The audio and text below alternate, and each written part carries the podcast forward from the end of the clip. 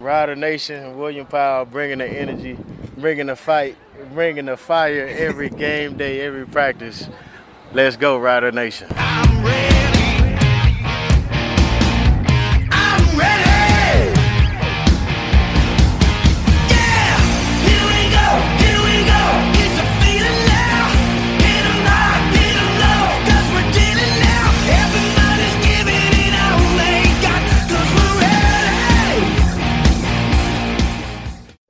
This is the Piffles Podcast, your premier Saskatchewan Rough Riders fan podcast. Thanks so much for joining this week. My name is Alex. I am Steve. And I'm on location in Calgary looking for our offense. Bring it back with you if you wouldn't mind. That'd be nice. I just want Are one sh- deep ball. Just one deep ball. Can we please make one of those?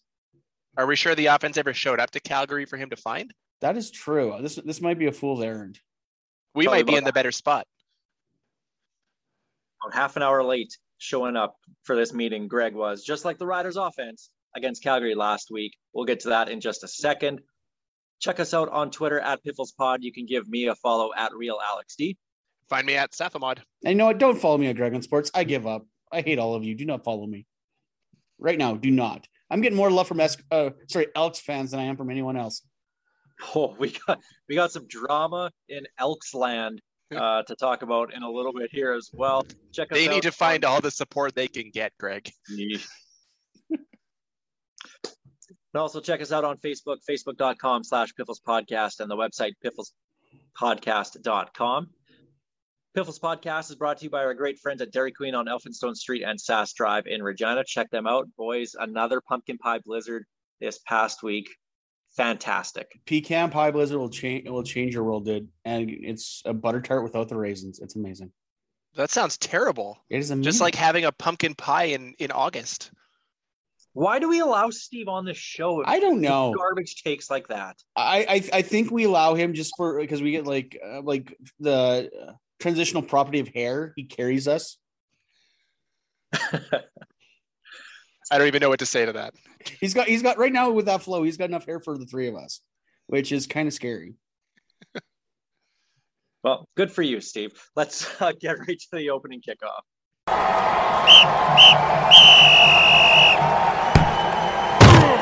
I'm laughing before it even goes. So it doesn't matter. Uh, that sounder will get you every single time.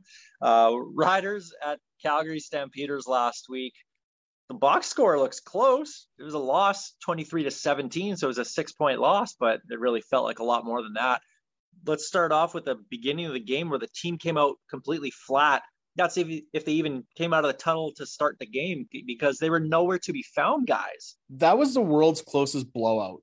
That game just felt like we were just had they had their foot in our throats the entire game, yet we were within one score. It it was a terrible game from start to finish. I hated every minute of it. Well, I loved about four minutes of it. The only thing I really enjoyed was the fact that we kept on getting onside kicks. Well, that's you're jumping way down the list here, but uh, Like I look That- at the that- list. that There's a list. I waste my my minute setting up a, a lineup for this show, you guys. Like, thanks a lot. I put a lot of effort in that one minute of planning this show. Um, but the the start of that game, like it just it, I kind of joked around. It's going to be somebody that we've never heard of that's going to come out and just dominate the Riders because that was a game that they should have won. And you can blame me for the loss because I actually picked the Riders last week and I picked them to to lose the previous two weeks and they won both those. So I guess this is my fault. But they You really just, do work with Jamie and I, don't you? yeah, I do. Way too, way too much sometimes. Uh, but some guy named Bane, some some Batman character, ended up scoring a touchdown against the Riders, and it was just they just came out flat. The the defense was terrible for the first quarter. They settled down after that. The defense was very good after that, only allowing nine points the rest of the game. So they really did show up after. But that first quarter, that's what did it to the Riders this game. Yeah, that first quarter like killed because Riders could only get field goals and the Stamps were actually scoring majors. That was the difference right there.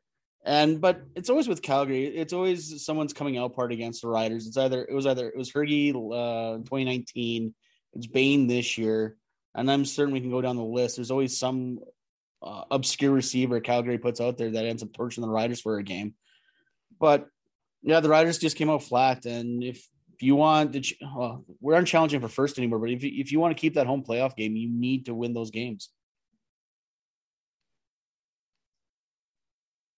So let's take a look at the offense here. Throughout that game, the only person that seemed to make a play was Kian Schaffer Baker.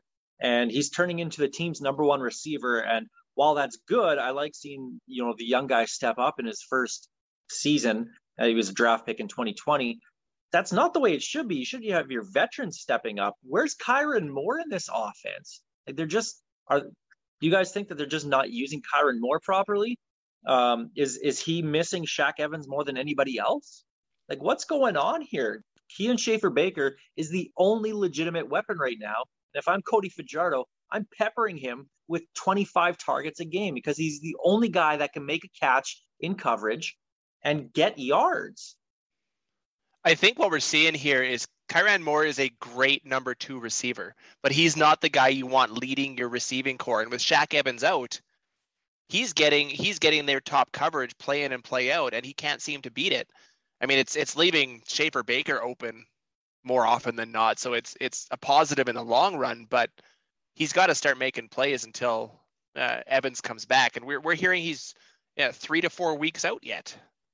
That's that's two three more games where we got to see uh, Kyran Moore as the number one receiver. But but even you had situations where Lenius was getting open and it was like he had the yips. He just could not catch a ball. Like it was hitting him flat in the hands, and it looked like Kenny Shaw out there, like just like frying pan hands all over. And that's that's the kind of game you expect from your young first year receivers, not what we've been seeing week in and week out from Schaffer Baker over the last month. Well, and jump into that jump into that fourth quarter, Schaffer Baker. There's we finally had that deep ball and it they finally connected on it. 71 yards set up the uh, the Powell touchdown, and I, I don't know what else to say with this offense right now, other than they're just kind of stuck without Shaq Evans. And I don't know what's up with Cody. He was hitting all the deep balls in 2019. He's not hitting them this year. And Schaffer Baker's the only option on offense. Oh man, I think it was Jamie Nye that put out a, a, tweet either yesterday or the day before, where he showed the stats for deep balls after eight games last year and eight games this year. The Riders were number one in the league after eight games last year, and our, the quarterback rating through eight games this year is negative. They could not be worse. It's it's kind of awful, and I don't know what it is. But that, if we could get more like that throw to Schaffer Baker, that would be fantastic because that was a perfectly placed ball. I don't I don't want to put a lot of it on the receivers though, because there's a few where the receiver was free and Cody was just 10 yards, five yards too far.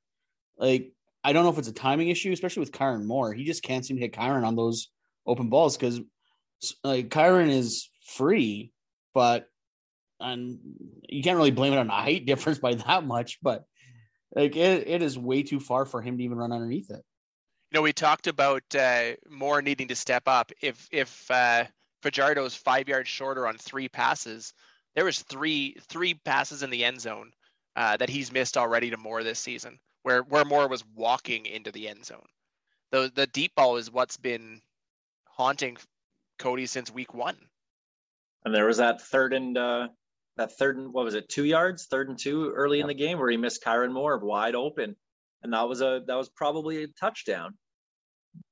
Yeah, what was with the the play calling with the Dickenson brothers going for those third and uh, longers? Just uh, I don't know, a little, a little brother brotherly uh, fighting there. I enjoyed. I like I love the, like that. I love that play call. If he if he connects, nobody's questioning it, and the play was there. The he was wide open. He just missed. And and I kind of joked around at work about this about Cody Fajardo and how he's missing all the, the the deep balls and he just seems off this year. And I'm starting to actually wonder if I maybe we're onto something here. Without Shaq Evans, Shaq Evans came down with a lot of those 50-50 balls, and that was the big talk this week was 50-50 balls with Cody Fajardo. And it makes me wonder.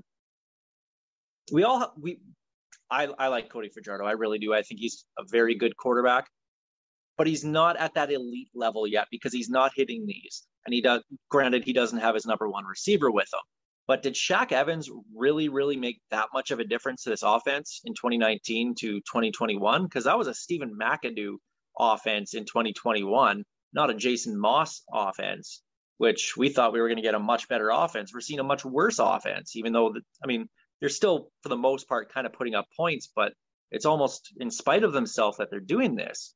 So is Cody really in that upper echelon where we all kind of thought he was going into this season, or is he just kind of in that middle pack still?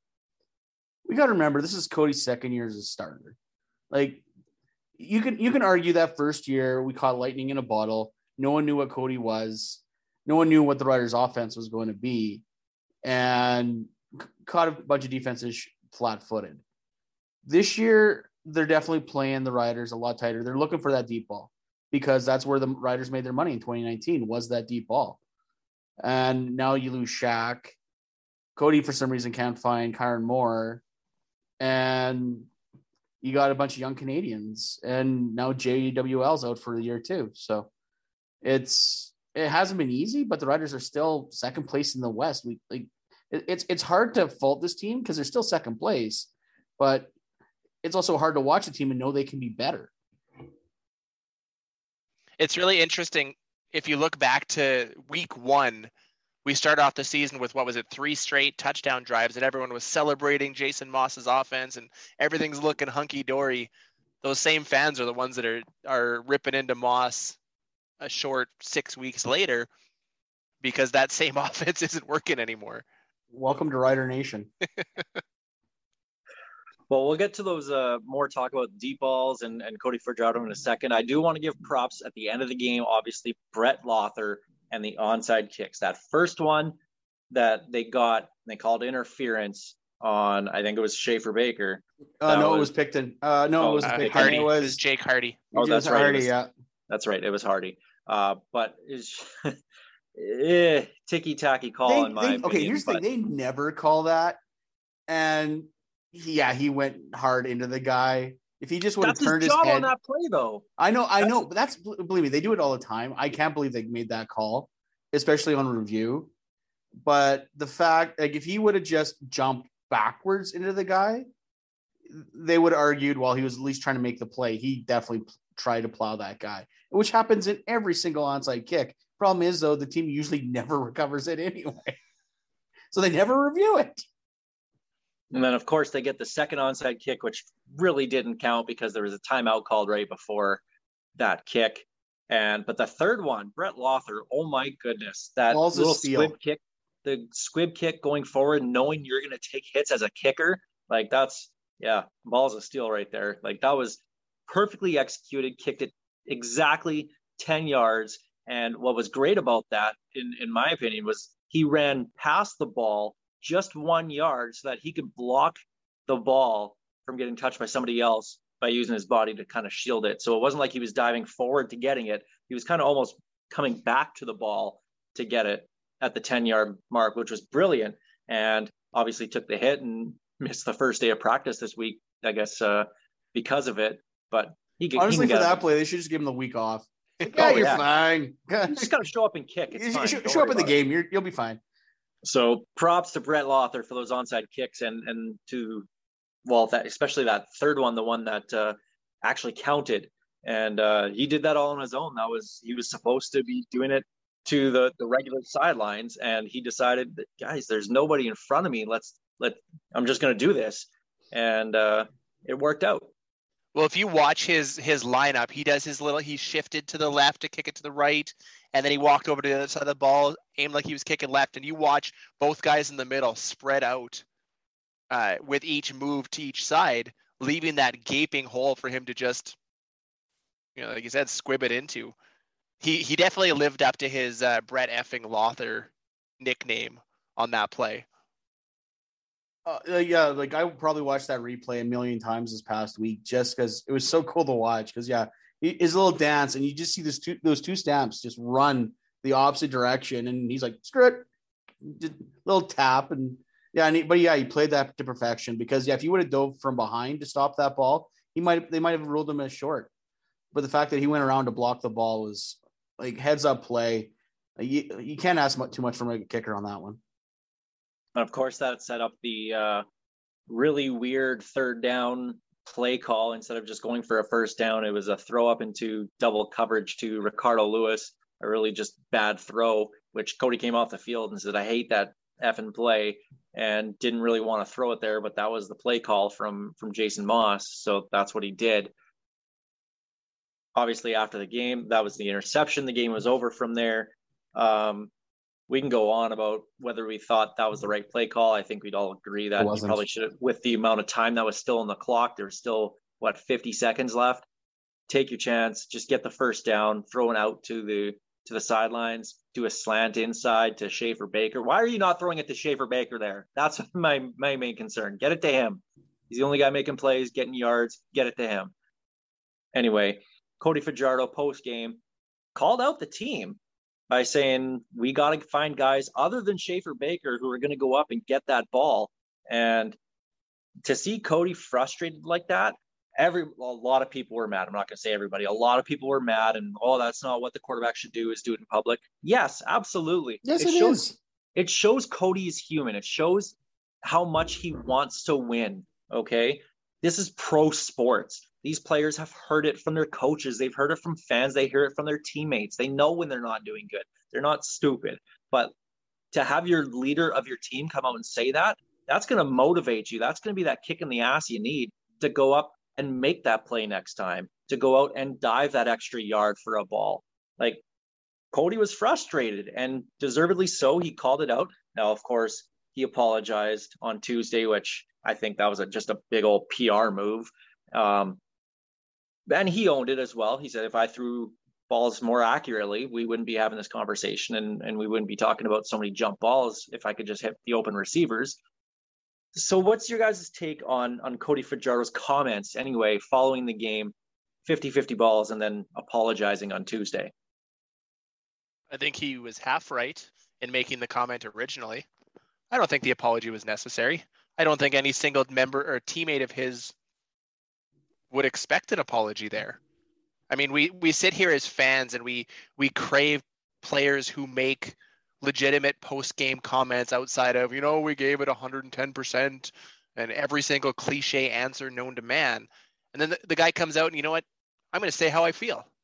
And then you you get get on him for that? No. You can't have it both ways. You can't ask a guy to to tell you what he really thinks and then give him hell for it. I'm all for it. I'd love to see him come out and, and be more open and honest with uh, with his post game thoughts No, what I want? I want his wife to come out and say that uh, uh, he can't catch the ball, throw it as well, because that's what great quarterback wives do. so that means there's what another three championships coming Cody's way. Perfect, great, love it. I hope a bunch actually, but yes. but yeah, um, like, like come on, the guy, the guy is human. As much as we want to deify the guy, he's allowed to be mad. And yes, Cody is, from our experience dealing with him, is a very kind and very quiet man. He's wonderful. But dude's a competitor. He is a bloody competitor. And yeah, he's going to be frustrated. He's going to be angry. But I think we saw both sides of Cody Fajardo that uh, in this past week. He, he's both going to be angry and he, he's going to be feel sorry and he's going to apologize. That's just who he is. You mentioned the competitor. This is the same quarterback we're talking about that kept stats in his beer league softball team in Cody Fajardo. So you know he's super competitive. I hated that he apologized. No, I think it was, it was, un, it was unneeded. But if he didn't, you, you're going to hear you're going to hear chirping. You, I'm sorry. Yeah, and that, like I said, that was just that was the PR spin of it to try to appease some fans.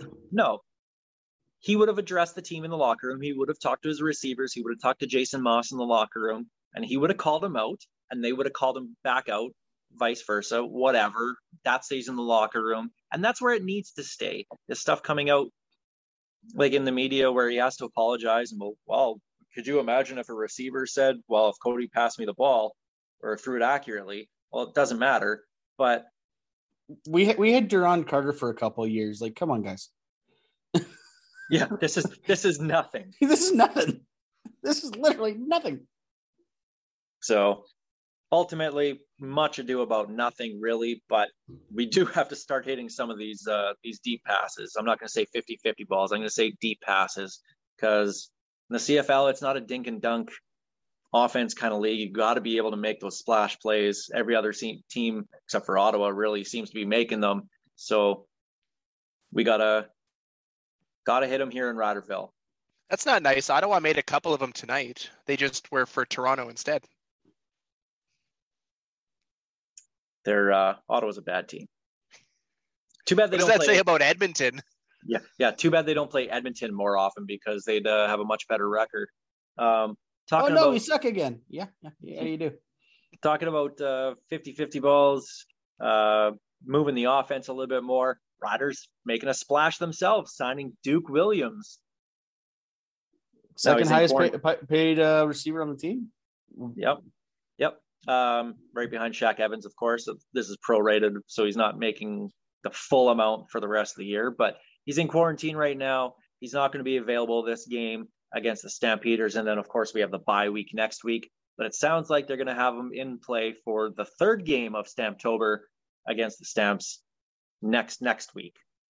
So I'm not saying this is the missing piece of the offensive puzzle, but this is going to be a huge addition at least until Shaq is back. Steve, you mentioned that uh, they the team said that Shaq Evans is three to four weeks from being back. So maybe Duke Williams carries the the offensive load for receivers for the first two games without Shaq. I'm I'm not going to say that Duke Williams is the missing piece but Duke Williams is the missing piece. 100%.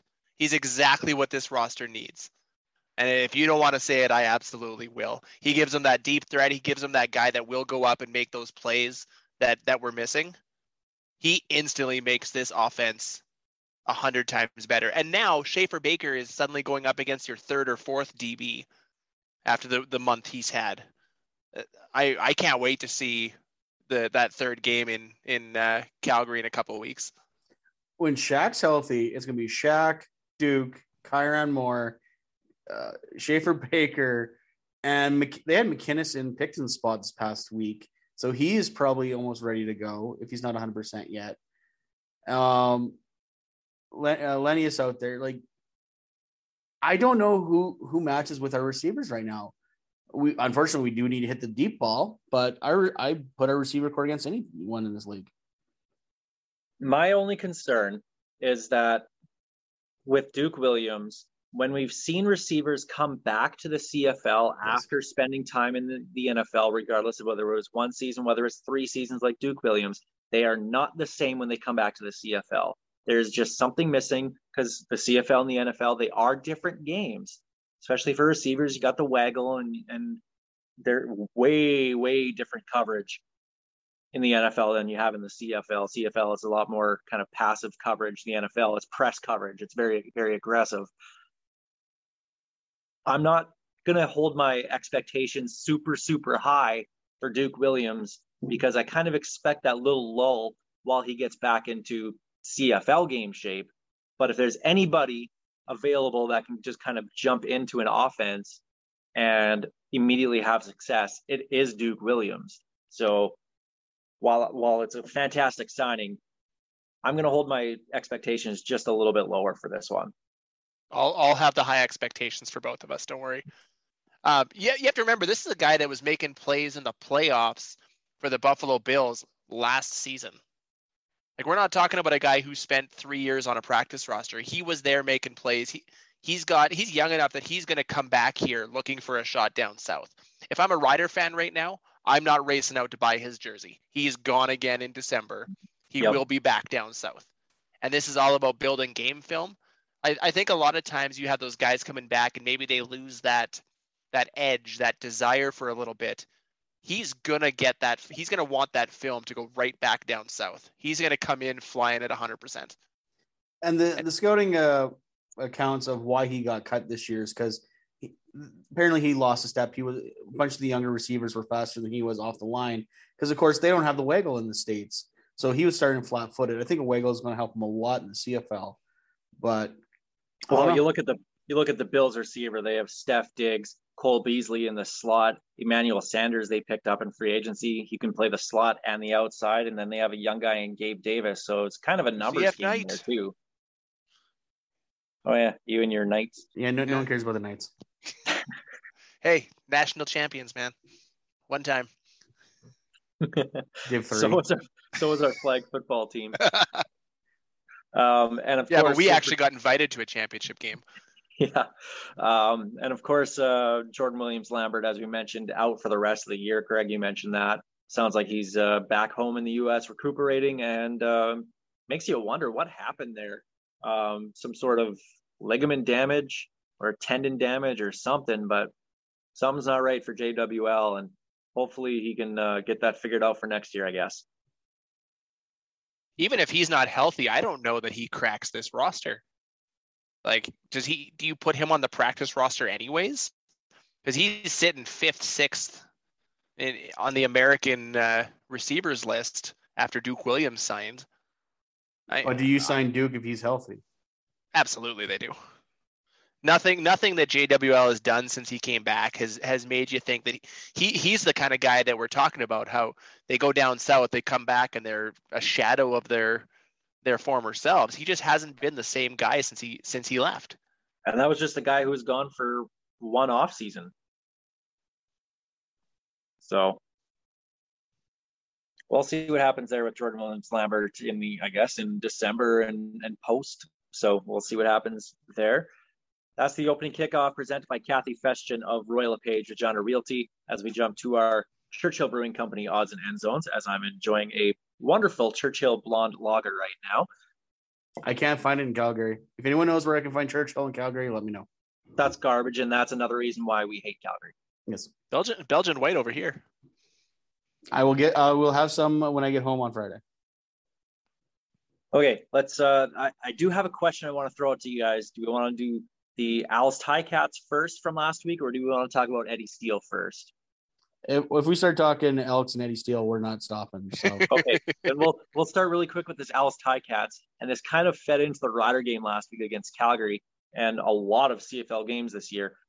The first 50 minutes of the Als Ticats game were god awful. That was a terrible game. That was boring. I was sleeping on the couch off and on during that game. It, it, it did not keep me awake. It was terrible. And every time I woke up to look at something, oh, look, another punt. Great. That's exciting. But the, te- uh, the final 10 minutes of Montreal coming back, taking the lead, and then the Ticats kicking a 56 yard field goal, barely making it, sending it to overtime, then fumbling the ball in overtime, and Montreal winning it on a field goal. The last 10 minutes were absolutely fantastic. So, my question to you guys is Does the ending of that game make up for the crappy first 50 minutes of it? hashtag no lead is safe. That was that was one of the best endings to a CFL game I've seen in a long time. If I have to sit through 50 minutes of garbage to watch that every week, I would do it in a heartbeat. And this is where I had an, uh, an argument with my boss at work because he hates basketball, hates the NBA. Well, if the game just comes down to the final two minutes, why am I watching the first 46? Exactly with the CFL this year. So why am I tuning into the whole games? They're terrible so far. Because there's the hope that the first three quarters might be good eventually. Like there's I, there's been I- a couple of them. like I don't I don't hate and this is one thing like with the CFL and I was kind of joking when I said no lead is safe. It's true in the CFL, so much can happen in such a short span of time that it doesn't matter if it's a horse race the entire game and you're just watching a tennis match score after score after score. It's it's going to be it's going to be a wild finish, or unless you're playing the Red Blacks and then just a blow and you just walk away. But normally, like yeah, like you get like and even those crappy games, like okay, this game sucks, but also next thing you know, in the last three minutes, you're scoring points, and this game's going to overtime, or it's going to be one final drive to br- bring it to the end. Like look at that the Rider BC game this year, like same idea. Like the CFL, even if the game's crappy, the finish is always wild. Well, and even going back to the beginning of the year, BC beating Calgary 15 to 9. That was a terrible game. There was the uh the Bombers uh win, oh, whatever week it was, week four, I think, um, against Calgary. It was 18-16. Absolutely terrible game. They won because of a field goal at the end. It doesn't make the game better. Like that just like okay, the ending had a field goal, great, but the game itself was terrible. And if somebody says, "Hey, I'm going to tune in and watch a CFL game," and you watch an 18-16 game, woof. And that's always been my problem with the, trying to market the CFL. It's easy to like, and that's why the Red Zone channel is so popular. Is it's but you don't have to watch a full game anymore in the in the NFL. Like if you're interested in the game, watch the game. But it's really easy to switch to one of the other five games that's happening at that time. In the CFL, you got one game at a time. So you're kind of stuck watching that game. So it better be good.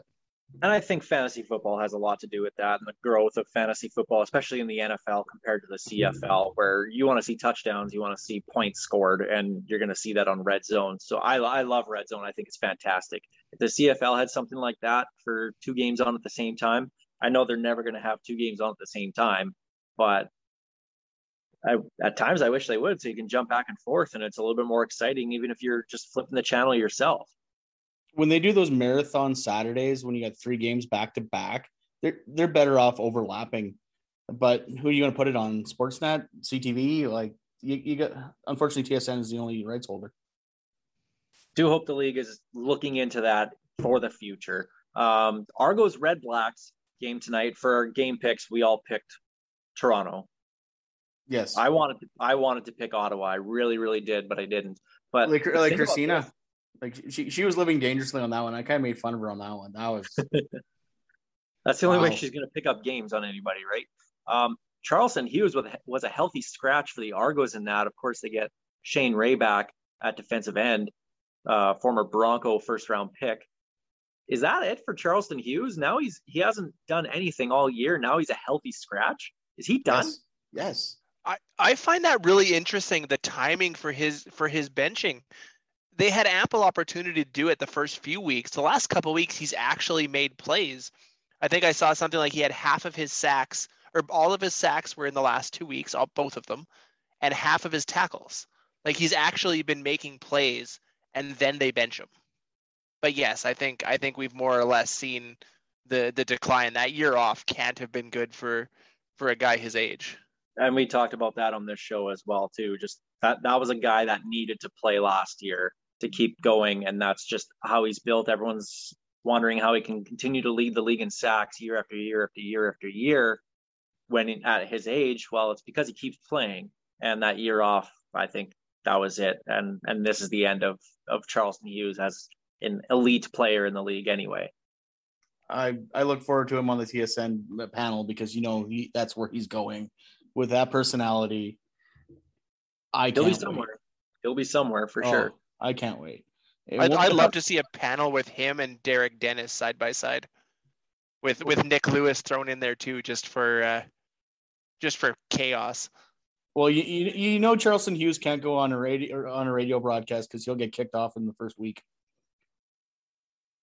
Well, and put Charleston and Derek Dennis together. I wonder who uh, breaks their hand first or whatever, because uh, as the story goes in Calgary, that's how Charleston Hughes broke his hand was uh, punching Derek Dennis in the chest in practice, broke his hand, and was unable to play in the playoffs that year. Um, but you mentioned TSN personalities. Well, guess who's a new employed uh, TSN in Edmonton in, uh, personality? Eddie Steele. Um, former rider, of course, was also with the uh, the Edmonton franchise years before that. this is quite the story that's uh, come out in the last day here. Eddie Steele fired from 630 Ched in Edmonton. They're the radio rights holder to uh, broadcast Elks games in Edmonton. And we've had Eddie Steele on the show. We've had him in person in the studio when we used to record in studio in person.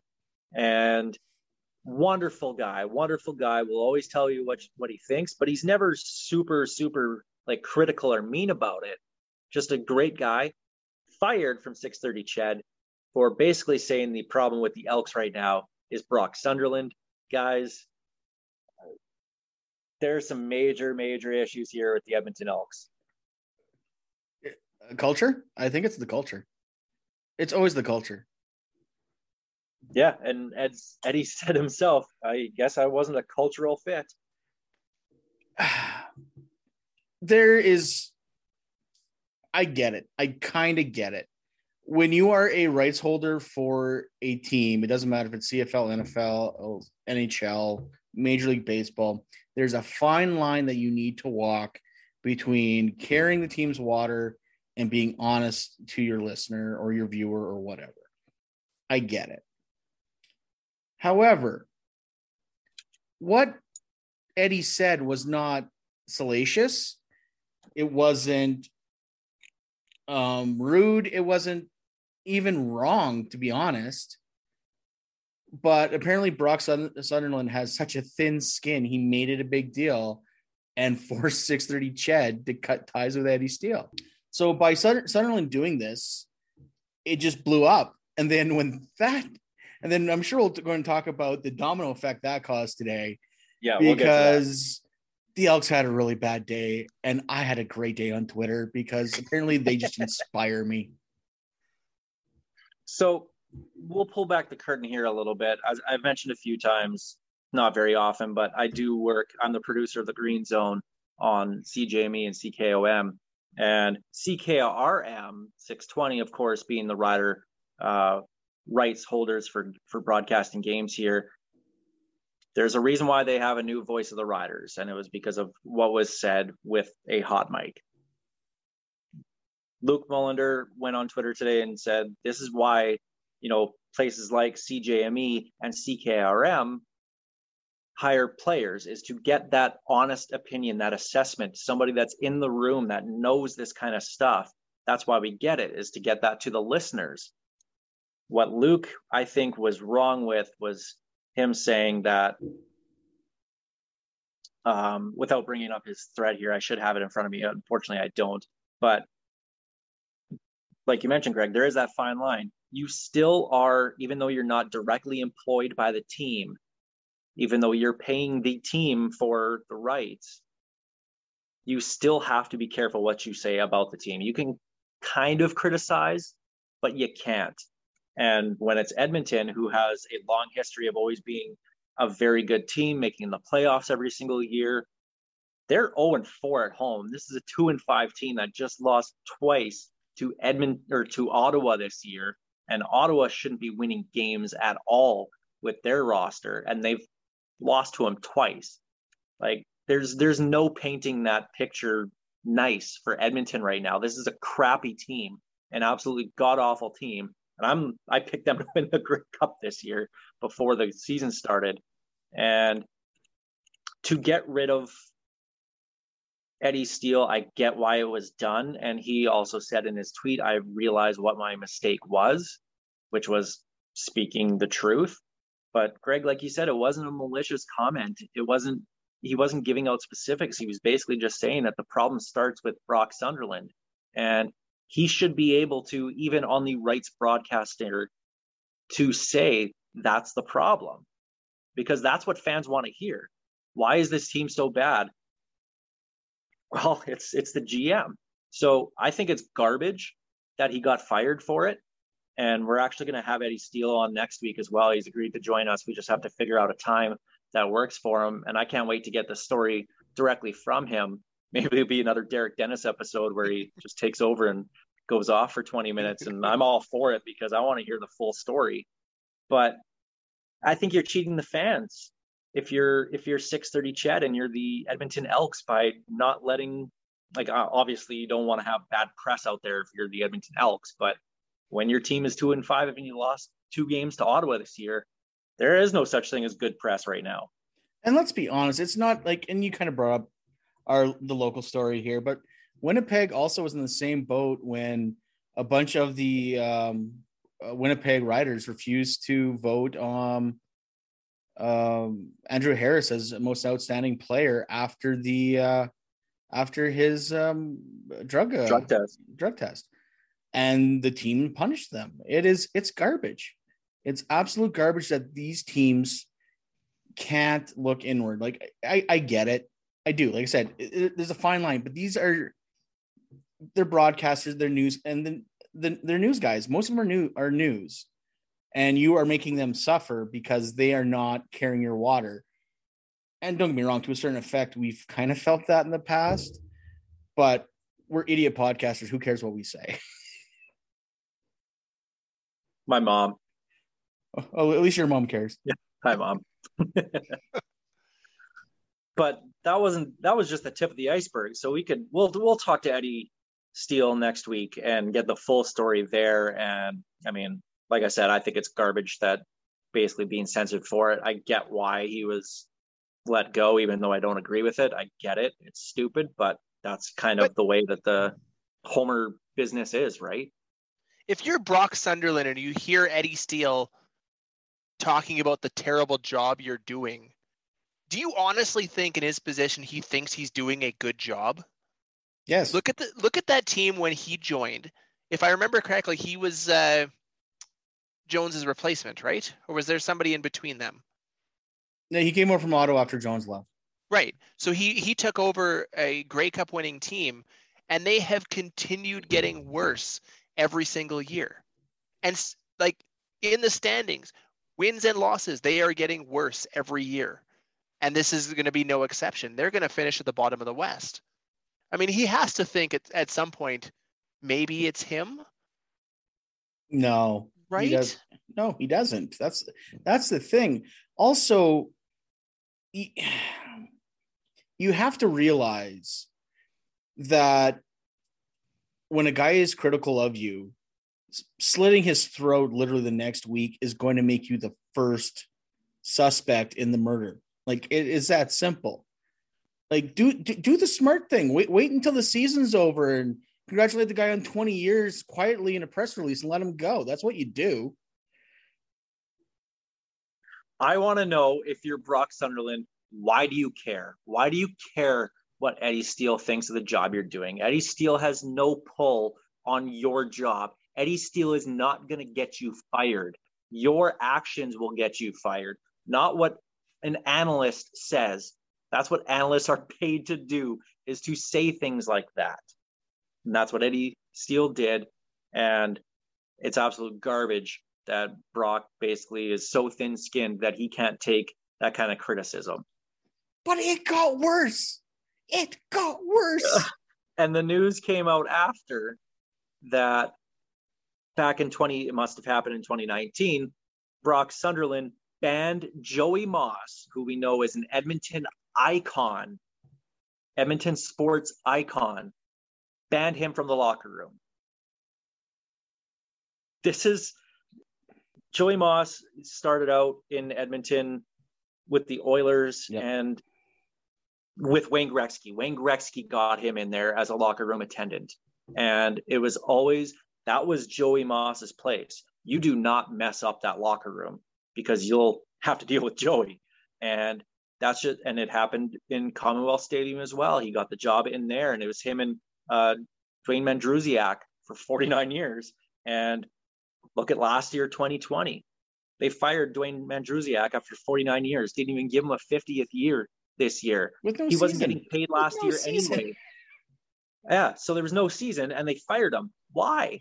Like you're not paying him anyway. You're only paying him if there's games and he's doing stuff in the stadium. Well, clearly he's not. So you pay him CERB or Q- or Qs or whatever kind of uh, wage subsidy that he's going to get. Give him that 50th year, even if you do kind of want to move on from him. Fine, I guess. Get him that 50 years. He's been there for 49 years. He deserves that. But this, but to ban Joey Moss from the locker room, and then so the Edmonton Elks put out a statement saying we deny that he was ever banned from Commonwealth Stadium. No, Edmonton, that is not what's being questioned here. The locker room, that's what's being questioned here. Was he banned from the locker room? And they didn't answer that. And that tells me right there the Elks are guilty. And that was- Brock Sunderland is guilty. It wasn't that he was banned, whether or not they he was banned from Commonwealth. They said he was still part of the organization. No one asked for him to be removed from the organization. yeah. Nobody said he was removed from the organization. People said he was banned from the locker room. Like to not to, to go out of your way to answer a question that wasn't asked while ignoring the one that everybody wants to know says everything. And their silence since has said everything. and the the worst and the timing of it is both sad and almost too delicious. Is because recently the Oilers unveiled the monument to Joey at the entrance or the exit, I guess, to of the dressing room. Because Joey was also known to be standing at the standing in that spot, giving every player a high five on the way out. So you have this like brass uh, statue attached to the wall of Joey giving a high five, so the guys can still give Joey a high five on the way out. And then you find out that Brock thought he apparently thought he was a distraction and couldn't be in the locker room anymore. Yet after his passing, they couldn't put a Joey Moss sticker faster on their I almost swore faster on their helmets. Like this is garbage. This franchise. And and yes, I make I make fun of Parkies and um, Andrew Empire Andrew all the or formerly Empire Andrew Andrew all the time about calling the formerly known firm, team formerly known as the team that we can't say as the shining example of this league. And then you got this garbage going on. Like how like that was a fast fall. 2015 was when chris jones left. Five years later you guys are at the bottom of the league and you are a tire fire. Enjoy it. I'm well mad. that's just it. The the the edmonton eskimos prior to this year were the pinnacle. They were the team to be. And then and they built a, a pretty solid uh, what what would you call it? They, they they got some good press by doing the the name change that had to happen. And it's uh, great that it did happen, but it seems like this last 48 hours has taken any good press from that name change and gone, well, okay, they're doing this, but in the background they're still they're still but they doing screwed this. up the name change. They they had to be drugged, kicking and screaming into the name change. But it but at least they did it. They they got there eventually. So I mean, they they built some goodwill there, but there is none left. And if and like people could people could live with what the team did to Mandrusiak. There was there was some outpouring, some outcry when it happened, but it it died down and you see it pop up every now and again. And there's a lot of fans that still love what he did for the team. But you don't mess with Joey Moss. Like that that's like the next level. And to to make that call, to call him a distraction in the locker room, it just like you said, the the free fall that they're on is shocking to me we talked about his uh, vaccination status that apparently he got exemption for, which I guarantee you he paid for. ah!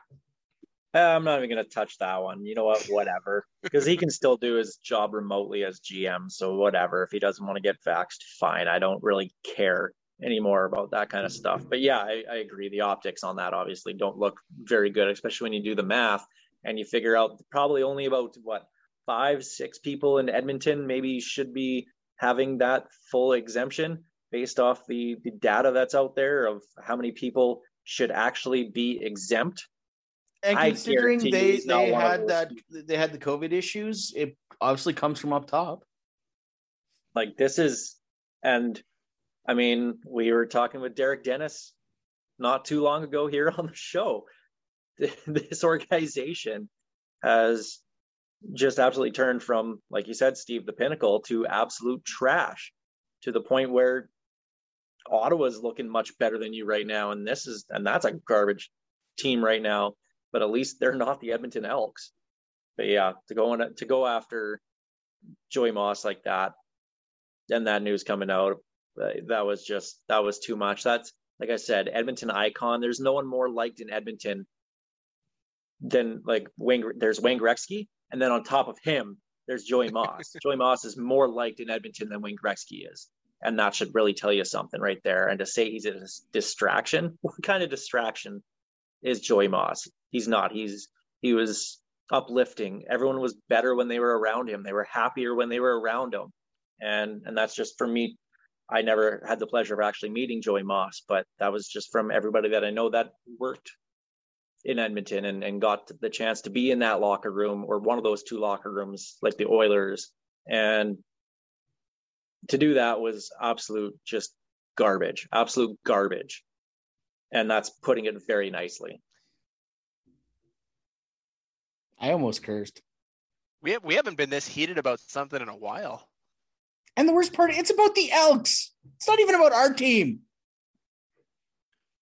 That's stuff that could be easily avoided, but we'll. uh So here here's the question for you guys: Is Brock Sunderland still the GM week one next year? Not next No. year. No, they're No. letting him finish the year. Yeah, he finishes the year. You let go. of Someone said, "Who loses their job first, Brock Sunderland or uh, Urban Meyer?" And uh, I say Brock Sunderland only because uh, this, the CFL season ends before the NFL season. yeah, Sunderland's gone, man. Like you, you can't be keeping this around. No, like they're he, basically he because this is a community-owned team. He, someone's got to stand in front of all the bullets because uh, someone above him has to know about this. And if they don't, there's gonna be a lot of questions. It's President Chris Presson. He's the guy that has to stand up and answer to all this. So it's Operation Human Shield until you get through the end of the year, and then you release him because the team is terrible, and you blame him for performance. It's that simple. Well, there's your Churchill Brewing Company odds and end zones. Let's get to our enemy preview. Riders stamps this week, of course, at Mosaic Stadium on Saturday. Are we finally going to see Jason Maas figure out how to use Kyran Moore this week? No, I have no faith in Jason Maas knowing how to use Kyran Moore. I really don't. He's not a he- Kyran Moore is not a deep threat. He is the guy that you throw underneath and shakes guys off. Um, although he's got to stop doing that uh, matador move. Like it's worked like once or twice and looks cool, but the guys are now are sitting on it. They're they're waiting for him to do it before they try to tackle him. So, uh, I I don't think Jason Maas knows how to use Kyran Moore. I just want to see him use more in that 10 to 15 yard range, that intermediate route range, because right now it's all close to the line of scrimmage, screens, hitches, uh, really quick slants, like three yard slants, not even eight yard slants, but it's short, short, short stuff. And that's, you got to get them running into open space, let them do crossers, 10 yard, you know, start on one side of the formation, go all the way to the other 10, 15 yards, get them open, get them running have Fajardo hit them in space. Now, of course, we could talk about the O line and not giving Fajardo enough time to let that happen. That's been an issue all year, but they got to figure it out. They got to figure something out there. Now, running the ball on offense, William Powell had a near seven yard average last week against the Stamps, but he only touched the ball like 10 times. Get him the ball in the first half that's what's missing because it always seems like, oh, we only has two carries. Okay, let's start getting him the ball in the third, and then he starts moving the ball. Where is this in the first half? So I, I, I kind of fully expect to see Powell get not 20 carries, but closer to that 15 to 18 range this week. It, it's hard to get your uh, play action going if you're not actually going to hand off the ball. Like they're not, they're not going to respect it at all unless you actually hand off the ball like the entire first quarter, we kept on doing play action with no actual handoff. It's like, okay, Calgary's like, well, screw it. Until you actually hand off the ball, we're not, we're actually not going to fall for it. So, and you got William Powell. Like, why not? I don't get it. It feels like they're almost trying to save him for later in the year, but you can't do that in a 14 game season. Like the end of the year is coming up right away. We're halfway through, more than halfway through this regular season. We Jeez, we're in really mid October. Like, come on. We're We're gonna in save pumpkin him for the season. cold weather games. Shut up, Greg. And uh, the other storyline going into this game is uh, on Bo Levi Mitchell. Of course, he didn't even finish the last game, got popped, and uh, his shoulder popped out of place again. Um, he says his shoulder is effing good to go. I don't think effing don't is, believe guys. him. Yeah, I, I, I fool me once, Bo Levi Mitchell, fool me twice, but like, he, there's no way he's good to go. A couple of those balls that he threw last week looked like they were flying south for the winter. Like they were quacking. I I I don't see him starting, and if he does start, it's a really short leash. I, I think if he does start, the first first or second hit he takes, you're going to see him back on the sidelines. We're definitely going to see Jake Maier play in this game for sure. I just I just don't know who makes their offense better right now because Maier hasn't been bad. He hasn't been amazing by any means, but this is also a you know a rookie quarterback. And part of me still wants to think that yeah, as much as we've seen the decline of Bo Levi Mitchell this year and and 2019 basically due to injuries, in my mind, this is still Bo Levi Mitchell though. Like this is still the guy who's getting to Grey Cups and winning them and has the best winning percentage in history. Like this is still the guy, right? So part of me still thinks that's that that's still going to happen, but I just don't trust the the shoulder anymore. Don't get me wrong; like he he still carved up the Riders' defense, but I think they were expecting Bo Levi Mitchell zinging it in there, and th- they were too busy playing the hard ball. Meanwhile, the receivers knew that they were getting ducks and they were coming underneath all the time. Like he's not the Bo Levi Mitchell that we're used to, but the guy still makes smart plays. Still makes smart plays. I'm looking forward to seeing what the defense does this week because uh, after that slow start last week where they gave up the the two quick touchdowns in the first, like I said, they only gave up nine points the rest of the game. And if you can hold any CFL team to only nine points in the final three quarters, you should be doing pretty good. So, their uh, the defense will always give this team a chance. So this will be uh, I'm not going to say it's going to be a cakewalk by any means, but it should be a pretty interesting game here coming up on Saturday. I had the Riders winning two against the Stamps this year, so they've got to win these next two. This this last little bit is sounding way too much like we talked last week. I I I'm substantially less confident going into this one only because, you know, fool you once, shame on me. Fool you twice. Never get fooled again. right? And that's that's where we are. They're uh I don't know. This this feels like a trap game, and it's weird well, to to have a trap game after you're playing the team that just beat you. But there's no reason this team should lose to that team twice. I, think, I also I also think this game's gonna be a slugfest. Penalties are gonna be uh, a lot of them. Wow, that's even, the case with we, the Riders all the time. We haven't even talked about penalties uh, for this Riders team this this year, uh, oh, at least on this episode right now. But they're they're so undisciplined. 23 or 24 offside penalties, and the next closest is at 13. Like I know, like four of them were on that one play earlier in the year on the goal line, but like they're so undisciplined, and I don't know what it is about Craig Dickenson, but that it comes from him. Like that, your your head coach needs to rein that in, and it, for it, whatever reason, it's not happening. Well, Craig reminds me of Grandpa Kenny, and we had the same issues with Kenny. Ken, the Riders had a lot of penalties back then too, and stupid penalties because Ken would give them the tough love grandpa speech, and they'd feel bad about it, and then they would go make the stupid mistakes again, and he'd, he'd get the tough love, and it's. But at the same time, the guys will run run through a wall for the go for the coach. So I don't know. It's I, I love I love Craig, I really do. But at some point, he needs an enforcer behind him and basically carrying the stick. And I wish it was just offside penalties that they're they're leading the league in, but it's not. It's offsides. It's uh, no yards penalties and roughing penalties. They're far and away the most undisciplined team in the league right now, and that'll work against the the Edmontons and the Ottawas and the Hamiltons at the beginning of the year teams. But we're getting into the tough tough games now. You can't be doing that week in and week out and expect to win a lot of football games sure as hell ain't going to beat Winnipeg that way. And everyone's chasing Winnipeg right now in the playoffs because they're far and away the best team in the CFL. And you're not going to beat them by taking so many unnecessary, especially the, the roughing penalties, the 15 yarders. You're never going to beat Winnipeg by taking two, three, four of those a game.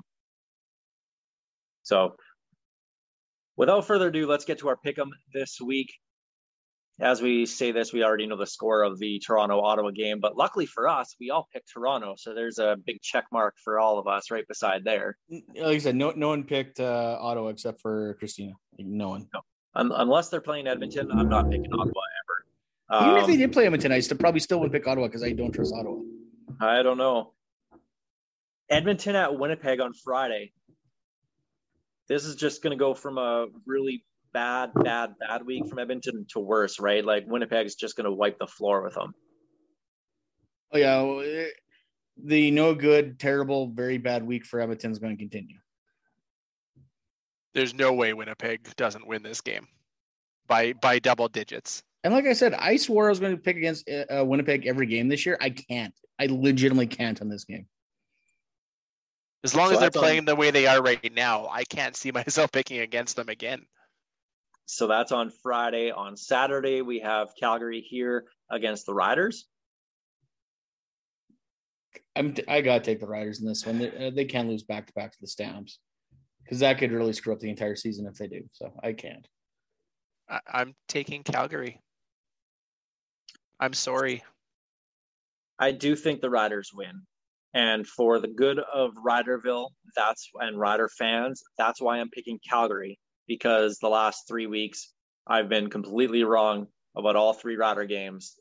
So for that Put reason, I on will- your Bo Levi Mitchell I will- jersey now. that is not my jersey. I don't know who photoshopped that on my body. I was there for the picture. Nice try. You were I- not anywhere. They can't Photoshop how excited you were to be in that jersey. Cut ice with those things. Uh, Yeah. I wasn't going to say it, but you're right. Uh, um, Ottawa at Montreal on Thanksgiving Monday. Guys, it's Thanksgiving. Holy crap. Yeah. Ottawa at Montreal. Montreal. Montreal. Yeah. Yep. And uh, finally, a, a huge game Toronto at Hamilton. I'm gonna, I'm gonna flip a coin. Hang on, 'Cause I legit have no idea how to pick this one. Toronto's on the short week, but uh, Hamilton. Eh, It feels wrong. Hamilton. Hamilton has only lost once at home at Tim Hortons Field with Orlando Steinauer as their head coach, and that was last week in a absolute collapse and a wild finish against Montreal. I can't see them losing another one at home, especially the very next week when they have the rest and Toronto doesn't. So it's got to be Hamilton, but that's going to be a really close game because Toronto looks pretty good this year. I'm gonna go Toronto to win twice this week.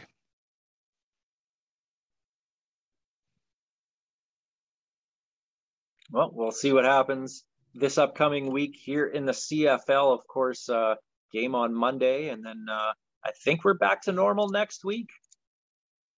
It's been a really weird, weird last couple weeks. For we've had a Tuesday game, we have a Wednesday game this week, we have Monday games. Of course, that's with Thanksgiving, and yeah, we're back to normal next week with uh, Friday. and Wacky Saturday CFL games. schedule. You know, you know what? I love this past week as a football fan because there's college football on Saturday, CFL or NFL on Sunday, Monday, CFL on Wednesday.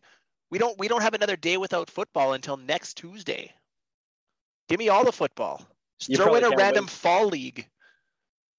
You can't wait until uh, Edmonton has to play their three games in six days. Oh. it's this game on Saturday, game on Tuesday, game on Friday. That's great. Give me more football. Make every team play three games in seven days. Good luck passing that through the CBA. Good thing you're not an agent, Steve.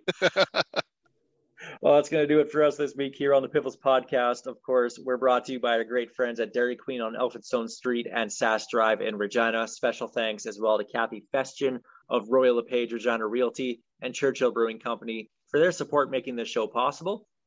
We're a proud member of the CFPN, the Canadian Football Podcast Network, and a part of the Saskatchewan Podcast Network. Greg, it's uh, your time to time to shine and uh, hit the karaoke button. This is Ghost Behind Your Mind by Tyler Gilbert. The ghost behind your